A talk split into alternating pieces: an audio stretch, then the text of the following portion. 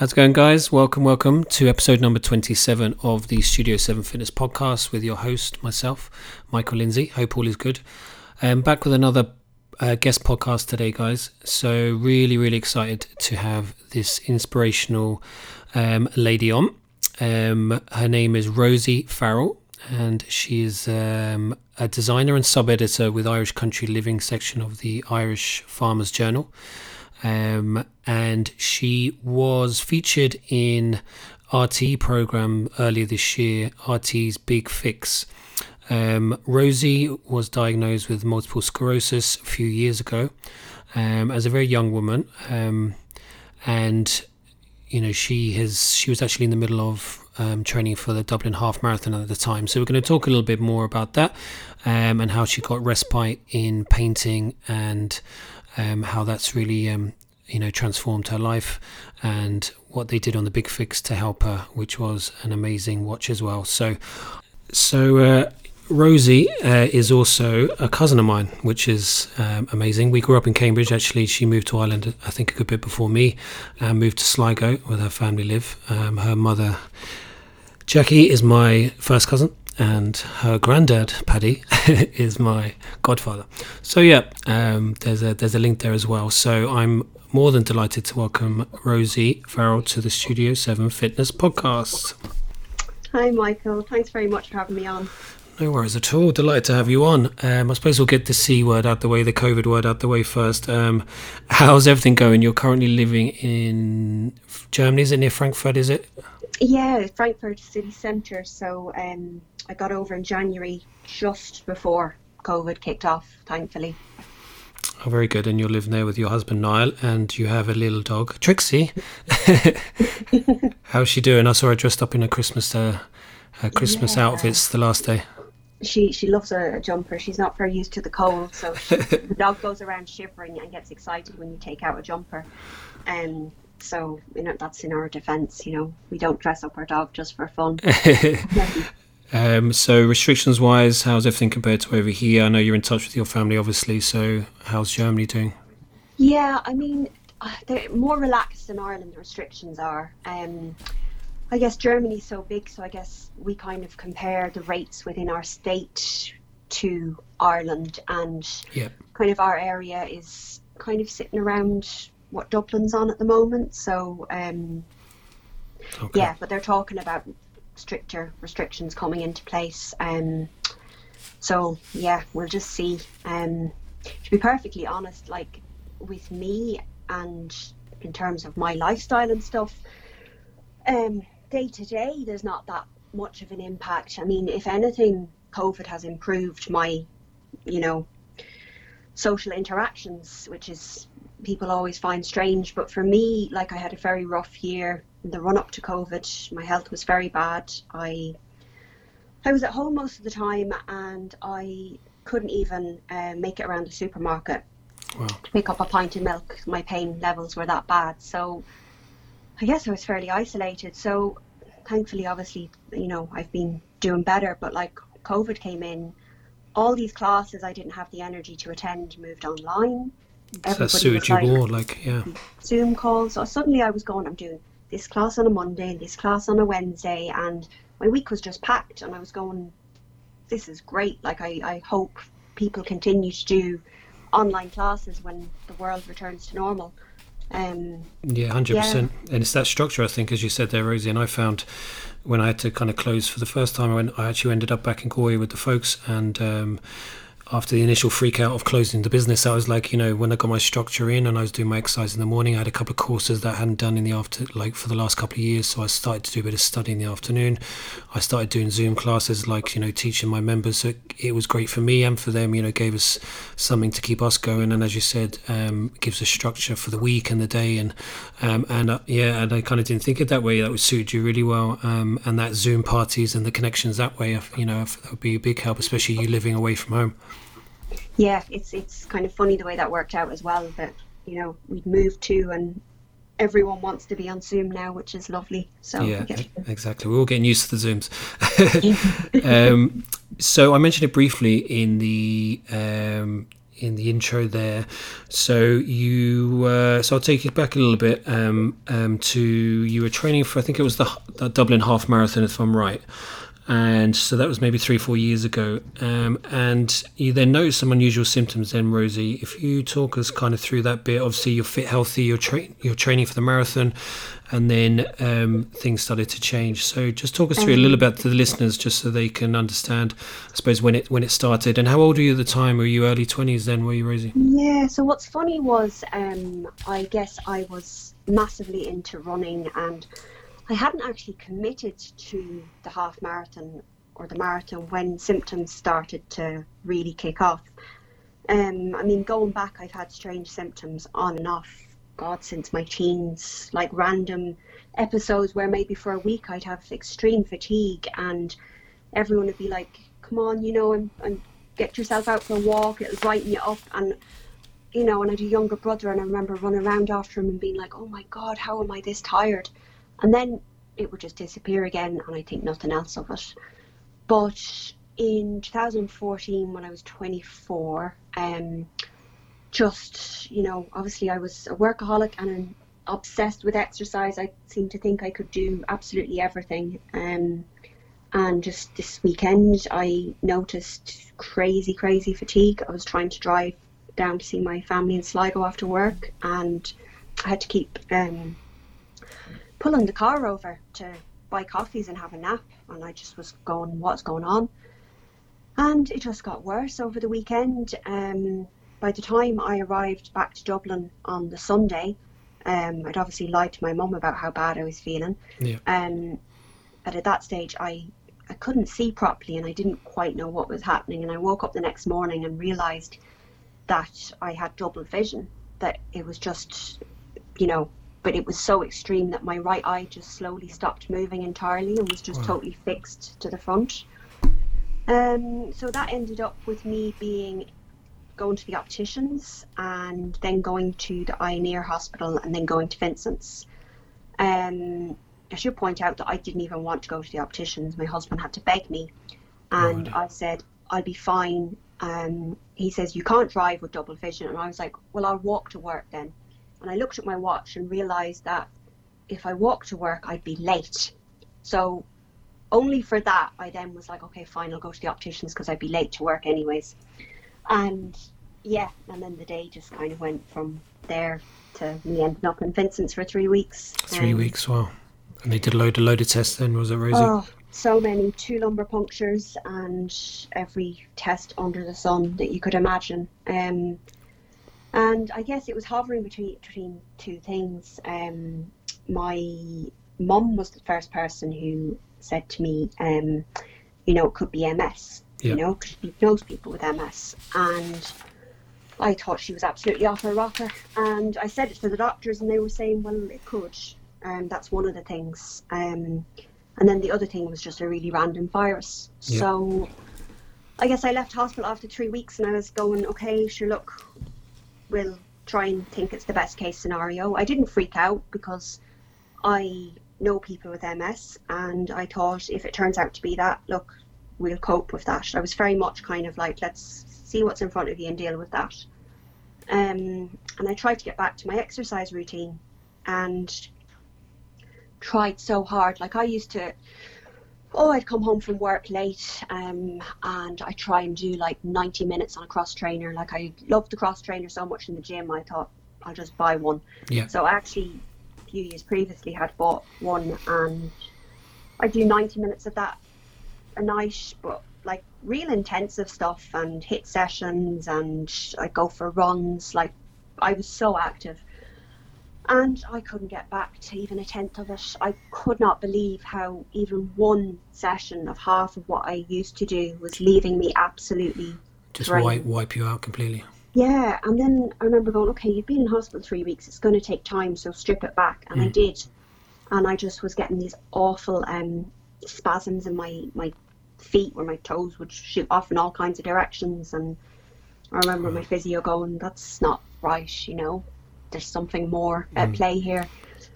Um, how long? How long then did they between then the tests and then the diagnosis? Um, it was six months. Six months. Wow. Yeah, and it's funny. I knew I knew the diagnosis was coming because I knew, like, you know, people often say, "Oh, it's mind over matter" and things like that, and I've always been kind of going, you know, I, I went out with the attitude that I was going to get back to who I was. Yeah. I didn't think of the worst case scenario, and yet still, no matter what I did, I couldn't. Like the fatigue was just horrendous, and the spasms that I was getting. Um, and the harder I tried to push my body, the worse the spasms would get. I'd just be on the floor crying while my husband was trying to massage out my leg. Um, so it was funny because every year for as long as I can remember, we've done the um, Darkness into Light um, yeah, yeah. 5K. Yeah, we've done, done it a few times here, yeah. Yeah, and I remember the very first time we did it, we walked, and then a couple of other times we ran. And I remember I think we ran at that time. It was, um, oh, I think this year it was on whatever date it was on. Anyways, it was the the weekend just before I was due to go back to the hospital, and it was funny. It was one of those moments I just stood at the starting line, and I kind of, you know, said to my husband, "I think everything is about to change on Wednesday." You just you just had that you had that gut feeling. Yeah, you know your own body. You do, yeah, yeah you yeah, knew there was really something do. up like and so i guess the diagnosis came on wednesday and i just kind of went okay and went home and actually we got home and we put on our running gear and i went out for a run and said right i'm going to do the half marathon i wow. no more excuses that's brilliant that's some way literally getting home from diagnosis and putting on the shoe the runners and like out we go that's some yeah. um, that's some mindset shift because that could you know a lot of people could go the other way um, and I'm sure you had your, you know, we'll get onto that in a bit. Um, some obviously very tough moments, but uh, to, mm-hmm. to have that mindset and have that focus of maybe of the race that kind of gave you that little bit of impetus to do. Yeah, I guess it was my thing. It helped me cope, and and it's funny because afterwards, so many people have said to me, "Gosh, you were in so much denial. You shouldn't have put your body through that half marathon." Because, look, you know, I can see their point in some ways in that I went from somebody who could run every day to I was trying to train for the distance involved in a half marathon. I was going for a run on a Saturday or Sunday morning, doing 15 kilometres and barely pulling myself through work the rest of the week. Until Never mind yeah. having any energy for so much as running a couple of kilometres. So really trying to train for half marathon on one run a week. One run a week, wow. Was not the healthiest, but the other side of that is it was what I needed to do. Yes, okay, some people said I was in denial, but it was my way of coping during yeah. that period. And you needed that, like. Yeah, and I don't think there's a wrong way of coping. And it was what I needed, and yeah, it helped me through. And also, I have such wonderful memories from some of those those runs. I can so clearly. I just remember going for a run and, and, and savoring what every single footstep felt like. Yeah, you're very mindful of, of the situation. Oh, so much. Yeah, so I don't regret that because I have mm. such wonderful memories. I'm so glad I did it. That's brilliant, and we'll get on to how exercise you know, is ongoing and how that's helping you um, throughout the last few years as well. So, just for those who don't quite understand the um, MS itself, um, like my my mum has has a version of it now. She's had it for a long time now. So it's there's different um, types, isn't there, Rosie? Um, there's around kind of nine thousand people in Ireland are suffering from it. You know, it obviously affects the, the, the central nervous system, I think, isn't it? So it's your kind of brain, spine. Sometimes, as you said, your eyes and the optic nerve. Um, what was the, the the the one that you were kind of um, diagnosed with? Was there a certain type? Yeah, funny, the doctor didn't even say, and I guess I didn't ask. I went off and was quite, kind of assumed it was what's called relapsing remitting. Yeah. Which it actually is. Um, but it's it's funny because depending on what doctor you speak to, the definition of you know the different types of MS is shifting um, quite a lot at the moment. But you know, it's mostly considered that there's relapsing remitting, which is periods of attack followed by periods of remission. Now, for some people with MS, that means they have a flare of, say, double vision, and then, you know, it could get better within four weeks, six weeks, two months, whatever, and then disappear, and they could be totally symptom free for another four or five years. Yeah. For others, it means that. So for me, my double vision took about a year to fully recover, um, but the fatigue I developed in that attack never ever lifted, and I guess that I struggled with massively, and then I went on to develop other relapses, but. Um, yeah, just for, for other people, then there's also what's called secondary progressive, uh, secondary progressive MS, and that's generally where so a person with secondary progressive starts with uh, relapsing, remitting, and uh, eventually progresses to secondary progressive. Now, in uh, the world we live in today, with you know new drugs coming on board all the time, that's changing, and you know, there's a lot of people now who will never reach um, secondary progressive, which is absolutely fantastic. Um, and then there's a type called primary progressive, which um, you have to be diagnosed with at the start, and it is almost like a different disease, nearly to the other types of MS. Um, it even behaves differently and doesn't respond to the same drugs. But okay. um, yeah, thankfully there's a lot more research going on to help people with that that type of MS. Okay, that's great. I suppose this, as I said, it's um, progressing all the time. Um, and just for the listeners there, Rosie, what's it um, in regards to chronic pain and living with chronic pain? And um, I just I read a quote from an interview you did, and you said being in, um, which sometimes you use a stick in a wheelchair as well, and when you have flare ups, but you're saying being in a wheelchair is not um, the worst thing. Being in pain kicks everything out of the water. Um, and uh, it kind of you're talking about some dark times when you're on the floor and you were crying, and just try and explain living with chronic pain, um, Rosie, if you can. I know it's probably hard to describe it, but um, yeah, it's funny because until you've experienced it, I guess you have this kind of idea. I did too that oh god, you must just have a low pain threshold. It must be the way your mind is. You kind of as humans, we can't really get our head around the fact somebody could be in pain a good chunk of the time because it's yeah. not rational. Um, and I still remember I had a relapse in 2016 where I totally lost my balance and developed severe amount of pain kind of around my lumbar spine and into my hips. It was kind of like a, someone tying a belt around there and burning into my leg. And oh, they were giving me all kinds of drugs in the hospital, and, and you know, they treated the balance loss, and that was taken real serious. And the pain side wasn't really considered at all. And I remember leaving and going, but I'm still in pain. It's not gotten any better. Yeah, that's what you need to manage as well, because you're living with that pain, yeah. Yeah, and, and nothing was kind of done, and I was going okay, and I went home with it, and weeks went on, and I still remember, remember the point at which I was just sat having dinner at the table and I was just in agony and I just thought, oh my God, is this what chronic pain is like? Yeah. Like I cannot believe this pain has not gotten better. Um, and how long could that last for? Um, you know, the relapses. Oh God, so it um, varies, is it? Yeah, the, the funny thing is, like, I mean, a doctor would treat that as well. Her balance improved on steroids and was considerably better within a few months. Um, I mean, to, to for it to have totally improved about a year probably because I do remember being outside and I was stood up outside at one point and it was really windy and I only that somebody caught me I'd have fallen over. Just the wind knocked me off balance. Just the weakness. Yeah, and that was the other thing I developed what was called um, ataxia, um, which is like um, it's where your muscles don't work in coordination. So if I go to bend to pick something up, I'm quite shaky. Um, yeah. Or if I go to move my leg.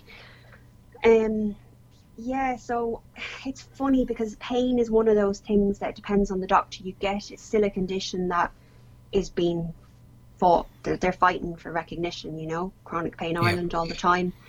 Um, and like they do recognise it as a disability in Ireland now, which is fantastic. That's um, great news. Yeah, because I can even see, like, compared to since moving to Germany, I mean, the first doctor I seen, the first MS doctor, um, just said to me, I was obviously a very sensitive person. Pain isn't common in MS. Uh, she compared me to a thoroughbred horse that needed lots of taking care of, rather than a hard, sturdy cow who could bide life's, you know, ups and downs. Yeah. And I was kind of going, Jesus Christ, if you were to step into my shoes and see what I have survived in the last three years. And she finished by saying, Oh, you don't have MS at all. She said that. Jeez. Yeah.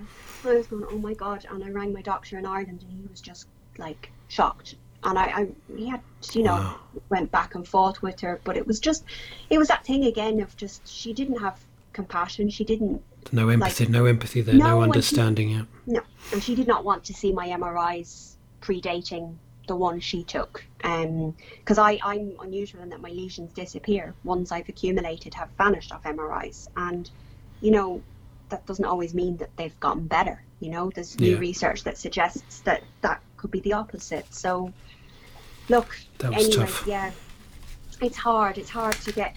You know, when you find doctors that understand your pain, you cherish them. So Exactly. yeah, I mean, I'm lucky I have a very good MS doctor in Ireland and uh, my pain consultant's there as well. So, you know, So there you'll go to. That's good to have that um, support structure.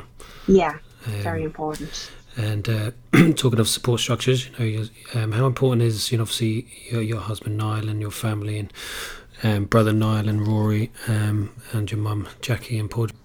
Yeah, I mean, it's it's huge having family that understand, and you know, that's the one thing that I'm very lucky with. Um, like my own husband has had two brain tumors. Um, Yeah, I, I only sort of read that when I was. I didn't know that at all. Actually, Oh, wow. Like, um, yeah, you've both been through. Um, so that's good. You've been you know support each other through these huge, um, huge events. Like, yeah. So I think because of that, he's got a better understanding of what I'm going through. Um, and it's that empathy again, you know. and that's what you I'm need. Like, yeah, surrounded by people who really stop to understand what I'm going through, and you know the same with my parents and my family. People really listen and support me, so that's just massive. yeah, family is very important. Um, and that's the good thing about it. We've got a big family, haven't we, Roses? So it's, it's good to have that support. Yeah, yeah, Um, um, bit of positive news then a couple of months after the diagnosis, Niall got down on, on the old one knee and um, popped a question. Um, so that must have given you, um, so, you know, a great buzz and great focus then as well. I remember reading a bit about when you were saying wedding plans are a little different and hens and things because you have to take into account a lot of different variables, don't you? Um, how did that go? And it was actually and apologies, I was unable to make the wedding. I remember it was exactly the same weekend I opened Oh, yeah. Studio 7 in July 2017. So I heard it was amazing though, and there's a castle in um, Sligo, was it? Um, yeah. A place called Markree Castle. Oh, yeah. Talk, talk me through that and the build up to the wedding and um, the wedding day. You had a bit of a relapse, was it, the wedding morning as well? Um, it's funny, like, um, God, you know, if I could go back, I probably would do a lot very differently. Um, I put too much stress on myself. Okay. I should have stepped back and have gone, my health is more important, you know, let's do this small scale, let's, you know, I guess my health, I was still in the very early days of Yeah. my MS and it still wasn't stable. And I was throwing in the stress of wedding planning and wedding planning with a disability. Um, so, yeah, like that was 2015, we got engaged, yeah. And then 2016, I had the two very severe relapses. Um, and yeah, they just they left me with so much pain. Um, you know. Um, so I was continuing then to obviously try and plan a wedding with a disability. Um, and I realised that like there was nothing like hen parties were all about pub crawls. Um, Yeah. and if you didn't want a pub crawl, it was assumed you wanted to just have afternoon tea and do nothing. And I was kind of going, I want music, I want cocktails, I want to, you Yeah. know, share dance if I have to. And um, yeah, it took a lot, a lot of um, searching to find a venue that would just give us a room in a hotel to have a party in. You know. For the, Um, yeah, and spend the, the whole time there because obviously moving around the place wasn't, No, from pub to pub wasn't really an option, yeah. Exactly. So um, yeah, I actually set up a Facebook page then called Weddings with a Difference to try and just offer support to other brides and grooms living with illnesses or disabilities um, who are planning a wedding. Um, yeah, and it's it's just there's there's not really even now there's still very little out there. Um, I guess there's that kind of pe- people with disabilities are invisible. They're invisible in every walk of life. Yeah. Um, you know, I have friends who've wheelchair users who have had babies, and they've said they can find a book on everything, like having a baby on all kinds of diets, all kinds of lifestyles, except for having a baby when you live with a disability. And it's madness, isn't it? You know, it, it's it's just crazy. Um, and as I said, you know, you're not disabled by your wheelchair. You're disabled by your environment. I have been to places like Copenhagen, say, that is so accessible, and I have not noticed that I'm in a wheelchair. Wow. And then you go to other countries, like you know, Dublin's not the worst, Ireland's not the worst, but it's still horrendous. Still, know? still way behind where it should be. Yeah. Oh, so far behind, and you go out in the chair and all you want to do is cry and you want to pick up the chair and throw it across the street because you're so angry that the world doesn't want you. And that's what it feels like that you're being told, well, stay at home. And then you have this added layer that because the world isn't accessible, people with disabilities then aren't visible in society because they can't get out and about. And because they're not visible, they're then not thought about, you know? Yeah. And let's face it, nobody seems to think about accessibility until it becomes an issue. And it is something that will affect everybody at some point, whether through aging, through injury like breaking a leg, or, you know, something like that, or, or even just having children and trying to get massive buggies in and out of shops. Yeah. Um, it's something that will benefit us all as having an accessible society. Oh no, big time, hundred percent. And as I said, the fact that you were, you know, I know you did a blog and you have a blog and you you know giving adv- advice to where things like big occasions, as you said, people having children, getting married, but even just getting around day to day, like and you know, um, and you're pushing for that, and I'm sure, mm-hmm. you know, you're an you're an ambassador for MS Ireland as well, which we're going to talk about a little bit in a little bit, but I'm sure they're doing you know work towards that as well, and you know, hopefully, um, Ireland will be able to catch up um, um at some stage. Um, yeah, there's a lot of very good agencies kind of battling in the background that people don't even know about, and you know they're doing so much work. So yeah. fingers crossed, some you know, Trojan, little by little. Exactly, there's some Trojan work going on there, I'm sure, behind the scenes. Um, so as I said, the more you know, in the way you do, and the way you promote it, and the, what you um, what you walk to work towards is going to be um, you know highlight. Um, highlight the issue and hopefully get um, get some changes made. So that's brilliant. Um, we're gonna just going to talk to you a little about about uh, your love for art, Rosie, um, and like myself, um, I, am I'm, I'm mad about it too. But um, I just um, you know, and I think I read where kind of drawing and painting gave you that that respite and gave you something to to focus on and has become a huge part of your life. So talk me through, was it something you always were interested in, Rosie? Is it something that um, got more or got more interested in it or just gave you some way to express express yourself? Uh, yeah, it's funny. Like I, I've loved art since I was tiny. Um, my mum is very artistic and was always drawing or painting when we were kids. So, yeah, I absolutely loved it. I loved it in school. Um, I, I got an A in my Leaving Cert art. Um, and funny enough, I was I was very much torn between whether I should do um, an art portfolio in my final year to go to art college or whether I should, you know, invest my time in trying to get the points. You know, I yeah. want I had the side of myself where I wanted to prove I could get these wonderful points that everybody talks about, and I opted for that rather than what my heart was probably telling me, which was the art. Um, and that, that happens. I spoke about that in the previous podcast as well about our environment or you know the pressure we have to get your points to get to, to do a degree that maybe you didn't mind, but it wasn't your passion or deep down. And you know, I I did art um, and I kind of gave it up uh, because like that same thing. It's like you know, I'm gonna be able to make a living of it, and then you push towards doing something else. But um, it always comes well. Hopefully, comes back around, which it has for you, and how you know it has for yeah. me. So um, you know, and that's you know that's important to, to you know. I'm sure it says your soul or your gut, you know, is is lit up by it, um, which is great that you've gone back back back into it. Yeah, I mean, I guess because I, I studied journalism, but I, I knew it very soon that it wasn't what I thought it was. So I got very much involved in the college paper and the design side, and um, I got a job then in the production team of the Irish Farmers Journal, and that was about um, designing the publications and editing them, and I just absolutely loved that. So for many years there, um, I guess that design and art side of myself was being fulfilled through work. So I stopped painting for the first time in my life for kind of from around the time I finished college um, until I was about 26. So, okay. yeah, and it kind of, I got back into my art then. Um, I had wanted to paint my wedding invites anyways, but as it happened, I had that bad relapse in 2016 and I just came home and I, I, you know, I wasn't able to work. There was a lot, you know, I wasn't doing. I was at home a fair amount, so I just started painting, and it just was this amazing escapism. Um, and I realised that, you know, I guess I'd lost my running and yeah.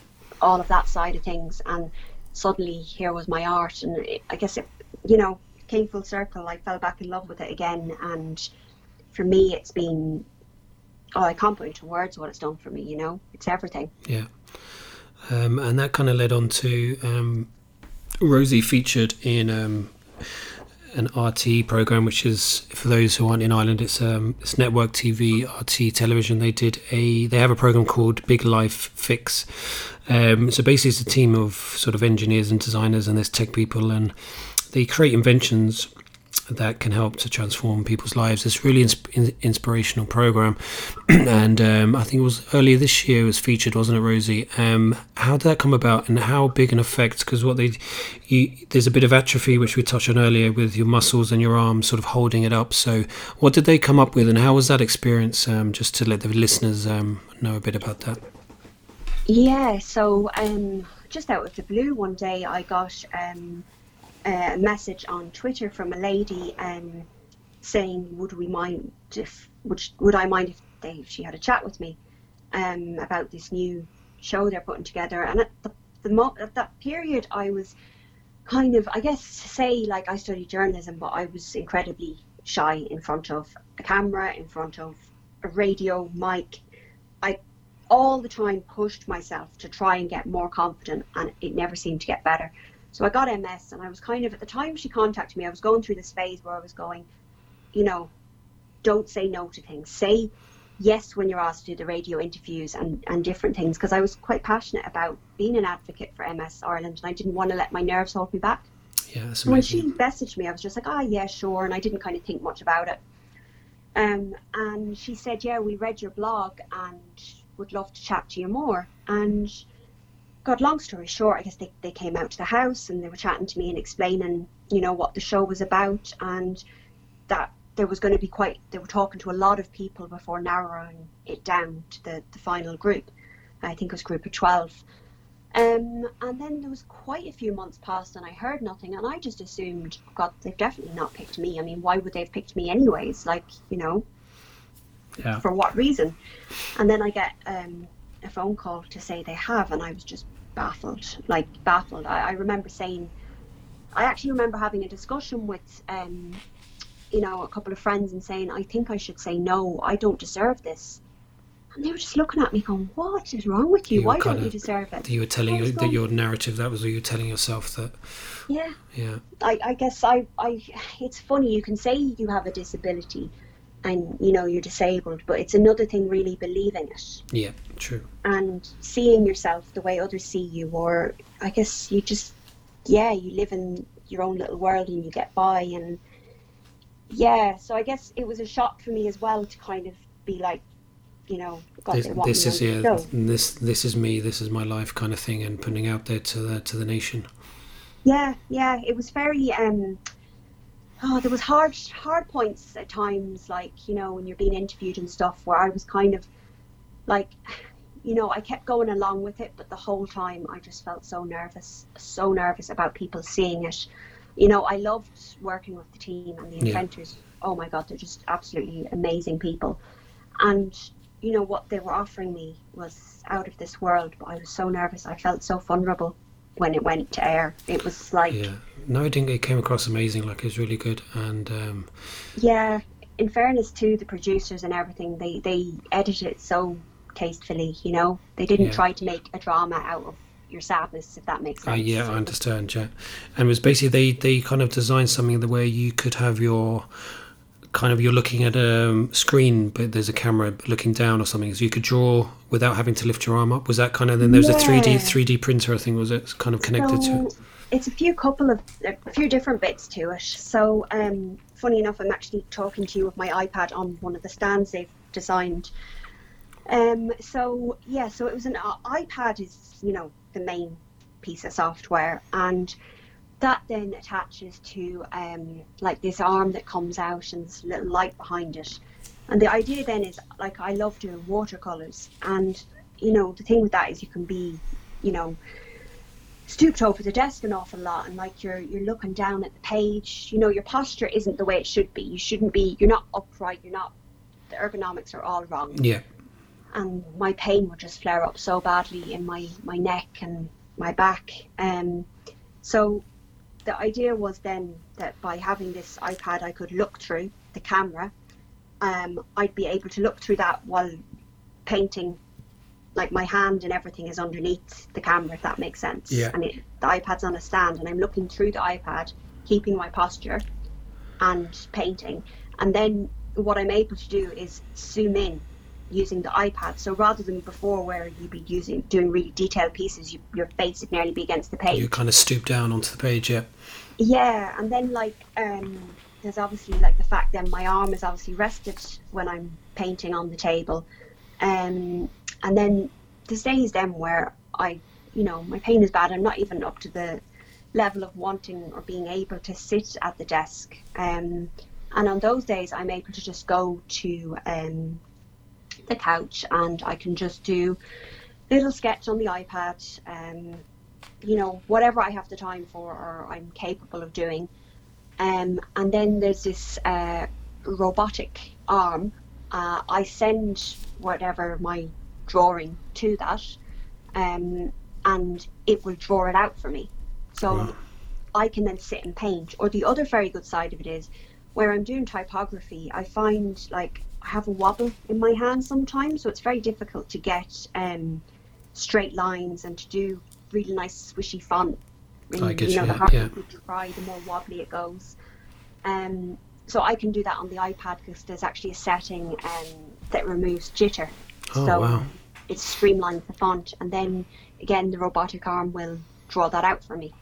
Um, so yeah, I mean it, it's been absolutely fantastic, and I mean it's even opened up the the door to like other stuff. Like my brain has gone into overdrive now, and I'm, I'm seeing that like the I've creative, the creative juices flowing. yeah, it's it's funny the things you're in your head. You're going, God, you could design this, you could design that, but you know, just through the lads and what they've designed for me, I'm also seeing that like if uh, acrylic painting is something I get into more.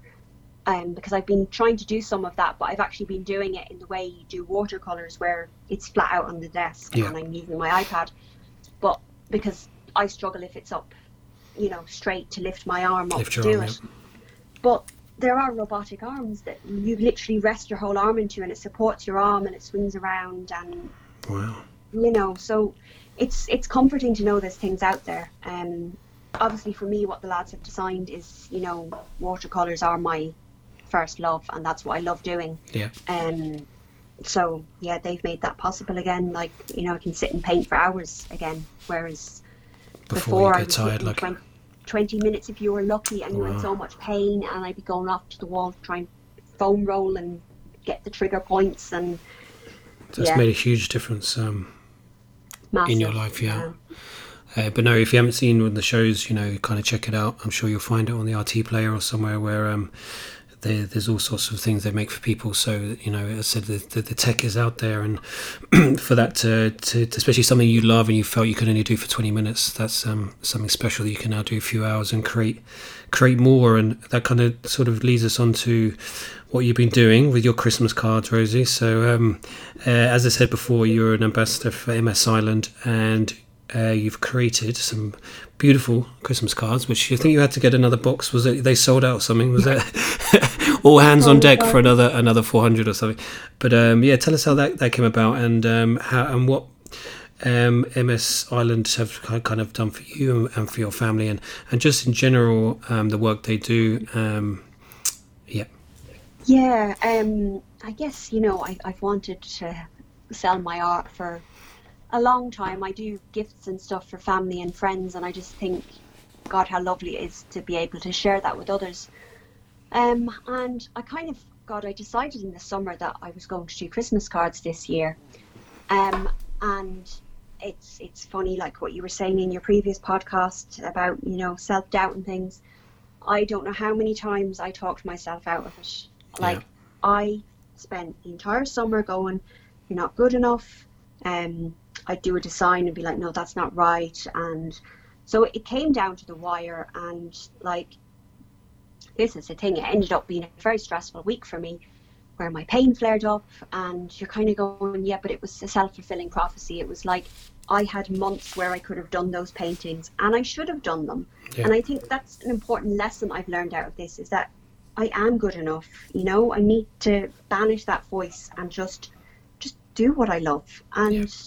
if i love it and other people love it wonderful. If they don't i've enjoyed the process exactly. Um, and I think um, you were talking about before we started. You talked about the Gerry Hussey podcast you listened to, and he's you know him saying like you know just you know trying you know get get out of your own way. And I found that's great because I was in my own way for years. I was saying the same thing as you know you'll never open a business. You're not from Killarney. Do you know you're um how are you going to get the money? And you know I've written it off. So um you know as they go you know, we're all drawn towards the negative. But in the end it was like as you said look you know you, you'll try it. If it works, it works, and if it doesn't, it doesn't. You know, but at the same time, you, can't go back and say oh, I didn't give it a go. You know, and that's I think that's what have killed me if I didn't. So it's the same with you know, same with you. You like, look, I'll put it out there. The fact that you can, you know, and how Gerry talks a lot about being conscious of you've got that. The, the thing about being humans, you've got that choice. You can, you have the ability to make a choice to do it or not do it, and that differentiates us between you know other species. You know, so um, but I think it's it, it takes time. You know, and, and, I've been in the same position, but that's amazing. You were kind of said, look, no, I'm going to do it, and you know, because you're passionate about art, and if it can and help other people in the process, you know, that's a that's a win-win. Yeah, and that was the thing. I think because I wanted to do it for MS Ireland, and that was the kick. I just couldn't like it reached you know October, and I was kind of saying to myself, what is wrong with me? Like, you know, you, this is a way for you to give back. This is a way for you to give something back to that charity that has helped you so much. And I guess that was the kick I needed. That's what got, you know, me out there with my art. Um, so yeah, I just took the plunge. Um, I had a lot of family, uh, and my husband, you know, talk me, talk me around and be yeah. like, no, that piece is good. Do not put that. um, they're honest. Yeah. They're honest with you, which is good. Yeah, they were. So so that helped. Um, yeah, and like my brother helped me with the the editing of you know you have to digitize the the paintings and stuff. Um, so he helped me with that side and. That's brilliant. Family, yeah, family, family effort. It was, yeah, and yeah, they sold within 24 hours of me uh, telling people about them online. They'd sold out. Wow and yeah, and now they've ordered 400 packs, so I'm just baffled. That's amazing. And and where yeah. can and just for the listeners who want to get hold of them, um, where can they find them? Um, Rose? Yeah, so if it's uh, MS Ireland. Um, I should have actually I should know the the website off by heart, but if you just Google um, MS Ireland or MS Ireland shop. Um, okay. Or even if you go on any of their social media platforms or mine, there's there's, there's links to the shop there, and yeah, you can order the packs, and uh, they'll ship them once they're back in stock. And there's um, a, there's a robin in there, was there? there is. There's a, a, little robin. People love the robin. I love the robin. Um, yeah, everyone. I have so many people now asking for paintings of robins this Christmas. Jeez, you'll be busy. You'll be busy for next year, Rosie. You'll be uh, you'll be painting robins left, right, and centre. My mum said she says you don't really need to paint anything else. You could just paint different versions. You could have a business of a robins. Yeah, I, that, I think that's kind of to. Everyone loves robins, don't they? They do, yeah. I think you know they mean a lot in Ireland. There's kind of this thing of, particularly if you lose a loved one, you know. Yeah, yeah. Robin comes to visit, so it makes people yeah. feel happy and at ease, doesn't it? I think so, and they're just you know one of those birds that always bring a smile to your face. So I yeah. would quite happily sit and robin. No, that's brilliant. Um, it could. We're not not too far away. and keep you for too much longer because I know um, you're an hour ahead of us over there. Um, but um, how are you sort of currently um, at the moment? Like I know you said before through messages over the last little while. You know you're doing you're trying to exercise. You're doing a bit of yoga. Um, uh, were you on a trial of new drugs? Just how how are things going at the minute? Yeah, I mean, so oh, after my relapses in 2016. Between the two of them, there was about three months, and during those three months, I started trying to get my mobility back up. And I obviously had the relapse then again, and I thought, oh my God, you've gone and overdone it. Because I have that real tendency, as most people do, who, you know, you love your exercise and, you know, we push ourselves to the ends of the earth. We don't know, often know how to rest, and that rest is every bit as important as, you know, huge, exercising. Huge, yeah. And I got it into my head that I had done the damage. And no doctor corrected me. No doctor said exercise is important. And I, I stopped exercising. Oh my God. Like, you know, I could barely walk as it was, but there was still something I could have done. You know, I yeah. could have still done two minutes down the road or whatever. And look, the big thing in Ireland that's missing is neuro rehab does not exist. There, like, rehabilitation medicine is is just very poorly funded. Um, you know, I could have been back up in on my feet in no time had I got the help I needed then. Instead, it's been years, and the thing with pain is, the longer your pain goes on that it's not being addressed, the more likely it is to become chronic because your system becomes um, oversensitized to it, and it's like it's detecting pain in places that you don't have pain. Like I know if I bump myself against something, the pain, and I'm kind of I'm there like looking at my arm, going, you're not really that badly injured, cop on, you know? It's yeah. just my nervous system is so highly sensitized highly now. sensitive, yeah, that's um, so yeah, I mean, God, it's. I look back and I go, it's an awful shame because I still had huge amounts of muscle left, you know, um, from all the exercise I did.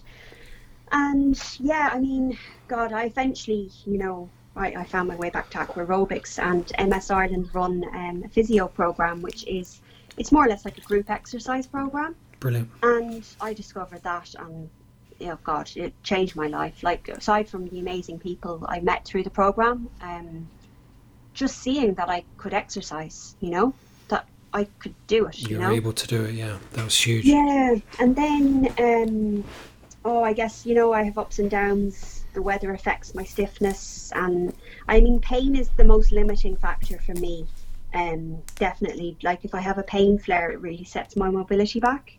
Okay. Um, and I had a very bad pain flare last year. Um, I, I mean, my I get spasticity in my hips, which is like tightness, and I noticed that it was increasing. And then I put my back out, and um, you know, I kind of find because what you don't realize is if your your gait changes because your hips are tight. Yeah.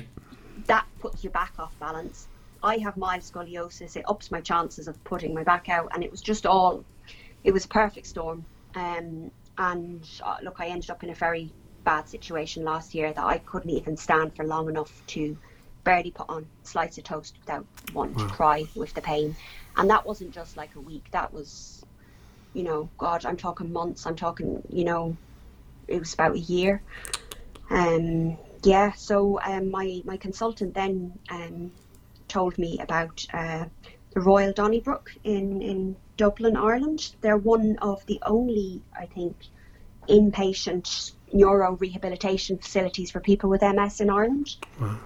Um, and um, yeah, I went there for about four weeks. And, you know, I guess prior to that, what I had been doing was I had been, I had built myself up to a level before you know, the bad pain flare where I was exercising, um, you know, three or four times a week and then being wrecked in between. Yeah. Um, and this kind of, you know, they taught me that it was about doing something every day, you know? Move, move, move something every day, even if it's yeah. for a few minutes kind of thing. Yeah. They were like, even if your pain is awful, walk up and down your hall a few times. Like, go up to the lamppost there on your road and back again like that five minutes every day builds up to more at the end of a week. It accumulates if you add it up. Yeah, that's that's yeah. good advice. You know, and you know, I kind of see that there's, there's, you know, but when I, I left and I remember I started trying to look up, um, you know, I was doing a little bit of um, hydrotherapy with um, place in called Kilshipper Woods. Um, they do neuro rehab, um, and there's actually a fantastic place in Sligo as well called the the MS um, Therapy Centre. They're they're separate to MS Ireland, but they run um, load of great programs for people with MS. There's um, hyperbaric oxygen chambers, hydrotherapy, everything like that. But outside of that, there is more hydrotherapy services in Ireland for animals than there are for people. No way. And it benefits everyone. Like if you break a leg, you have a knee replacement, hip replacement. So many, so many people could use it. Yeah. Yeah, wonderful. Um, so, but look, there we moved to Germany then, and obviously COVID kicked off. So that's kind of put you know a stop on me going to hydrotherapy pools and stuff. So. Yeah yeah, I just kind of I, I took the approach. I I took the dog out. I remember I arrived and um, when I left the Royal Hospital Donnybrook, I actually started a new medication as well that day. Um, and I mean, how did you get on with that?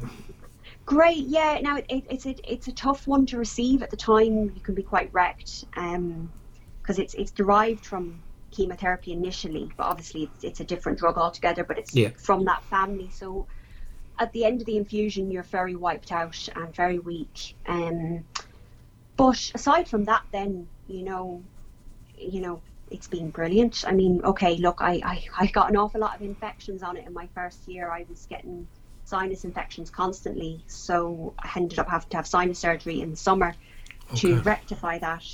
Um, and then obviously I caught that flu last um, last November, which set me back. It could so, have been COVID, but you don't know. yeah, I mean, I was that ill. I've never been that ill in my life. Think there's a few um, people like that. Yeah.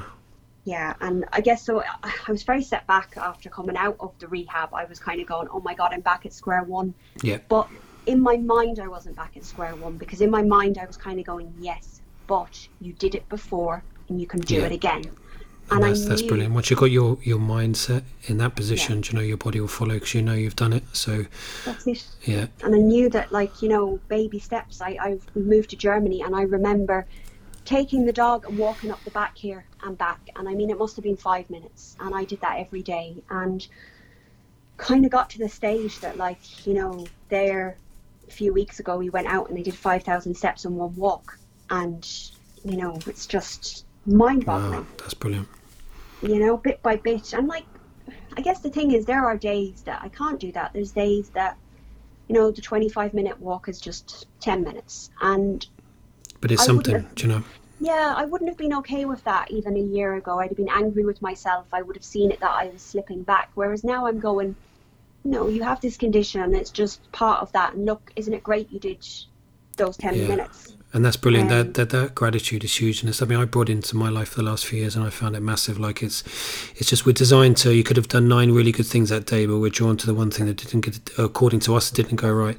But uh, as you say, you nailed it there. It's like actually, you know, I'm grateful. I'm, I'm, actually that that's a win for me today that I did ten minutes. You know, because it could have been no minutes. So yeah. to, to flip that mindset is brilliant because it can easily go the other way. So as you said, you've kind of trained yourself over the years, and that's brilliant. And that that's a that's a powerful message to to send to people. And it kind of just goes, as I said, into the last couple of questions. But uh, my next question was kind of advice, really, Rosie, that you you might give someone, I suppose, young or old, as I said. But you have there is a myth, I think, and I think you touched on in an interview that um, MS happens happens to older people.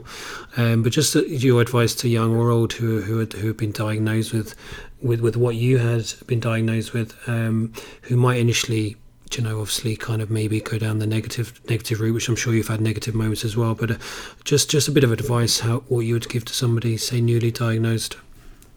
Yeah, I mean, look, go with go with your emotions. I mean, that's the thing. I mean, you have to grieve as well. You know, yeah. there's no point um, like there has points where I have been blindly positive to the point that I've done myself damage. There's no point in me going out tomorrow and saying, "Yeah, come on, I'm going to do this. I'm going to walk an extra ten minutes," and then being crippled for the week. Yeah. So I like, yeah, I like realistic positivity. Yeah. Um, but you know, so if you need to cry and you need to be angry, that is totally okay. You're going to do what you need to do to cope, and there's no right or wrong way to do that. Um, but I guess just to know that what your view of MS probably is, because that's often what you know people people have quite a negative view of it. Like it, it's totally individual, person to person, and Yeah. look, okay, I I end up using a wheelchair. If I at the moment, yes, I'm up to walking 25 minutes, but if I want to go out with my husband into the town to do sightseeing and I know we're going to be out for four or five hours, I will take the wheelchair. I will walk 15 minutes. He will wheel me for 15 minutes. I see that as better because I get to see the world. And does the wheelchair bother me? Not one bit. Because I think we all underestimate what we can cope with. Yeah. And look, I, in general, I don't know um, of anyone else, you know, my age, um, using a wheelchair that early in their MS journey. And I think most of it for me comes from the chronic pain as opposed to the MS. Now, I know, you know, the MS feeds the chronic pain, it's caused it and all that. But um, yeah, I mean, I guess, you know, what I'm trying to say is do what you have to do, but don't panic. Like, don't, Yeah. you know, they're, they're so. I had someone recently say that they had looked at all, you know, the list of MS and what it causes, and they were just waiting for the next symptom to hit. And I said, in your lifetime with MS, you will not even get a handful of those symptoms. Yeah. But websites list them all. Like, so many people I know, the vast majority of people are living really well with MS. Okay, there's fatigue and you adapt to that, you have naps. But I guess it's that thing. My, my, my biggest advice for anyone is is stress. Just cut stress out of your life. Okay, there's always going to be stressful events, but you need to find a healthier way to manage that stress. Brilliant. Yeah. Um, How you react to me, it. Like, for me, since I have, um, you know, I, I mean, I took a year out of work. Um, I have just very much spent that time focusing on myself. Um, I did a thing called autogenic training, which um, kind of helps to train you into a state of deep relaxation to kind of help uh, turn the pain response down in your system. that's interesting. Yeah. Um, Kind of med- yeah. meditation involved there. Yeah it's it's just for anyone interested definitely definitely look it up. Um so yeah stress reduction is massive and it's massive for any you know auto autoimmune condition. Um Yeah. you know everyone will tell you about this diet and that diet and my god yes i have tried them all and you know even had someone once say to me oh but how did you relapse if you were a vegan? As if you know i had done something wrong i'd eaten a piece of meat that brought on my relapse and i was going oh my god like Wow. you know um yeah the best thing you can do for your body is reduce stress Yeah. definitely No, that's brilliant. And when you said it there about the chair, I remember seeing something that it was um, someone was asked about, oh, it must be tough being in the chair. And he said, no, it'd be tough if I wasn't in the chair and I was at home stuck inside Yeah. the whole time. So I think that was pretty powerful. It's like, you know, it's, and that's a great, you know, a, a great message to send to people. Like, is you want to see the world. You just said that, is, you know, you don't want to be, you know, you're a young woman. Um, you know, any age, you know, you don't want to be stuck indoors. So, as I said, the chair is is there. It's, it helps you. It's, it's you know, sit there if you need it, and if you are out for a few hours, it gives you that respite, and then you can get up and do another little bit. So, and that's a great message to um to send out. yeah and i mean i'm so active it's just I, I see i see it as a way to keep me more active like bringing the wheelchair out with us um, means that i take a rest when i need it so that i'm always doing i'm not pushing myself too far if that yeah, makes sense yeah, that and you're getting the recovery and as well. So then, Mhm. and that's what I talk about a few in my workshops. That principle of os- oscillation, which you've kind of nailed there, really is just getting periods of recovery during your day, and then Yeah. periods periods of movement, and then periods of recovery, that's it and and then it's keeping your yourself charged up rather than, Yeah. as you said, you you know, and you know your own body. Um, and you know, look, look, ten minutes I think is, is enough for me today. But that's ten minutes more than doing nothing. Do you know what I mean? So, th- th- And look, I, it was funny. I was listening to your interview with Gerry Hussey and him talking about fear, and and uh, yeah, I do recognise that's still a thing. I, I've now become. I've gone from pushing myself too far to going. I'm afraid of pushing myself too far. I'm afraid of.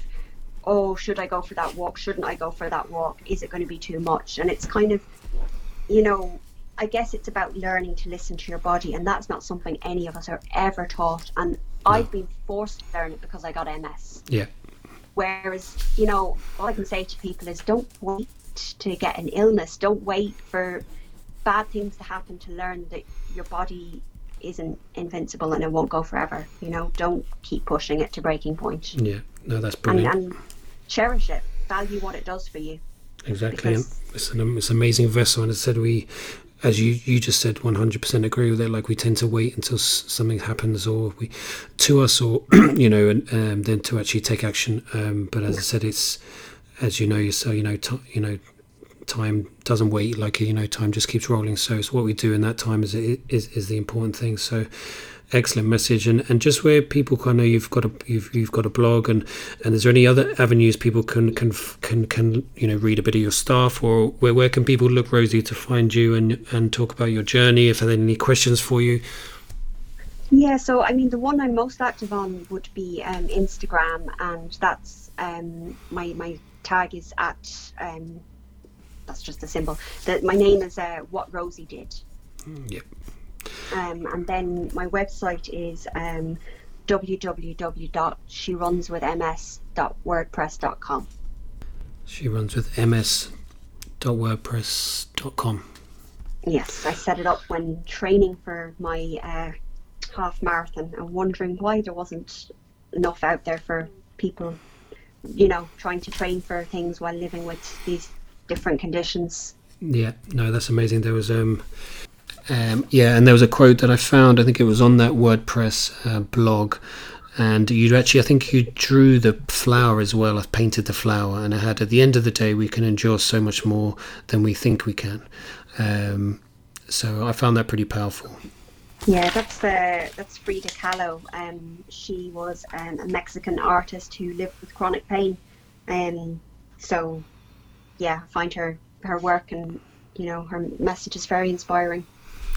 That's brilliant. So what I'll do, I'll add those Rosie to the notes on the when I release the podcast, um, so people can kind of follow your journey and um, be inspired for it. So that's amazing. Um, just over the hour there. Sorry to keep you too long, but uh, it no, was it okay, was I, yeah. it, it, was it was amazing. No, I just want to acknowledge you um to say how proud I am of you um and that's you know as a cousin but just as as you being a human being that you are and and what you've done um in the face of adversity and how you're now an advocate and an ambassador for MS Ireland. And I think it touched a lot of people but also the families of people as well with it. Um so you know you know as I said it's it's an amazing um you, what you've done and, and how you're kind of working with it. And um, you know, giving advice to people um, in their own journeys as well. So, um, you know, amazing to have you on, and thank you for um, for coming on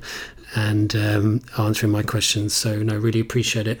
Um, and yeah, thanks so much. Yeah, no, thank you so much for having me on. You know, and it's a privilege to be able to to talk about it and hopefully help help some other people going through it. I'm sure you will. I'm sure you will. I'm sure we'll get some good um, some good feedback on this, and you, and uh, and I'm sure people will um, will uh, really sort of connect with it and um, learn a lot from it. So thanks again, and um, continued um, health. And I wish you and Niall and Trixie a very Merry Christmas, and all the family as well back in Sligo and much. all over Ireland. And uh, yeah, I'm sure I'll be chatting to you at some stage over the Christmas. Yeah, no, it's been great chatting to you, and, and you'll have to tell everyone I was asking after them and Mand and John and the kids and your mum and dad. So yeah, thanks, uh, Rosie, and hope you have a fab Christmas. And um, and hi to Niall and Trixie, and I will uh, be speaking to you very soon. You too, Michael. Take care.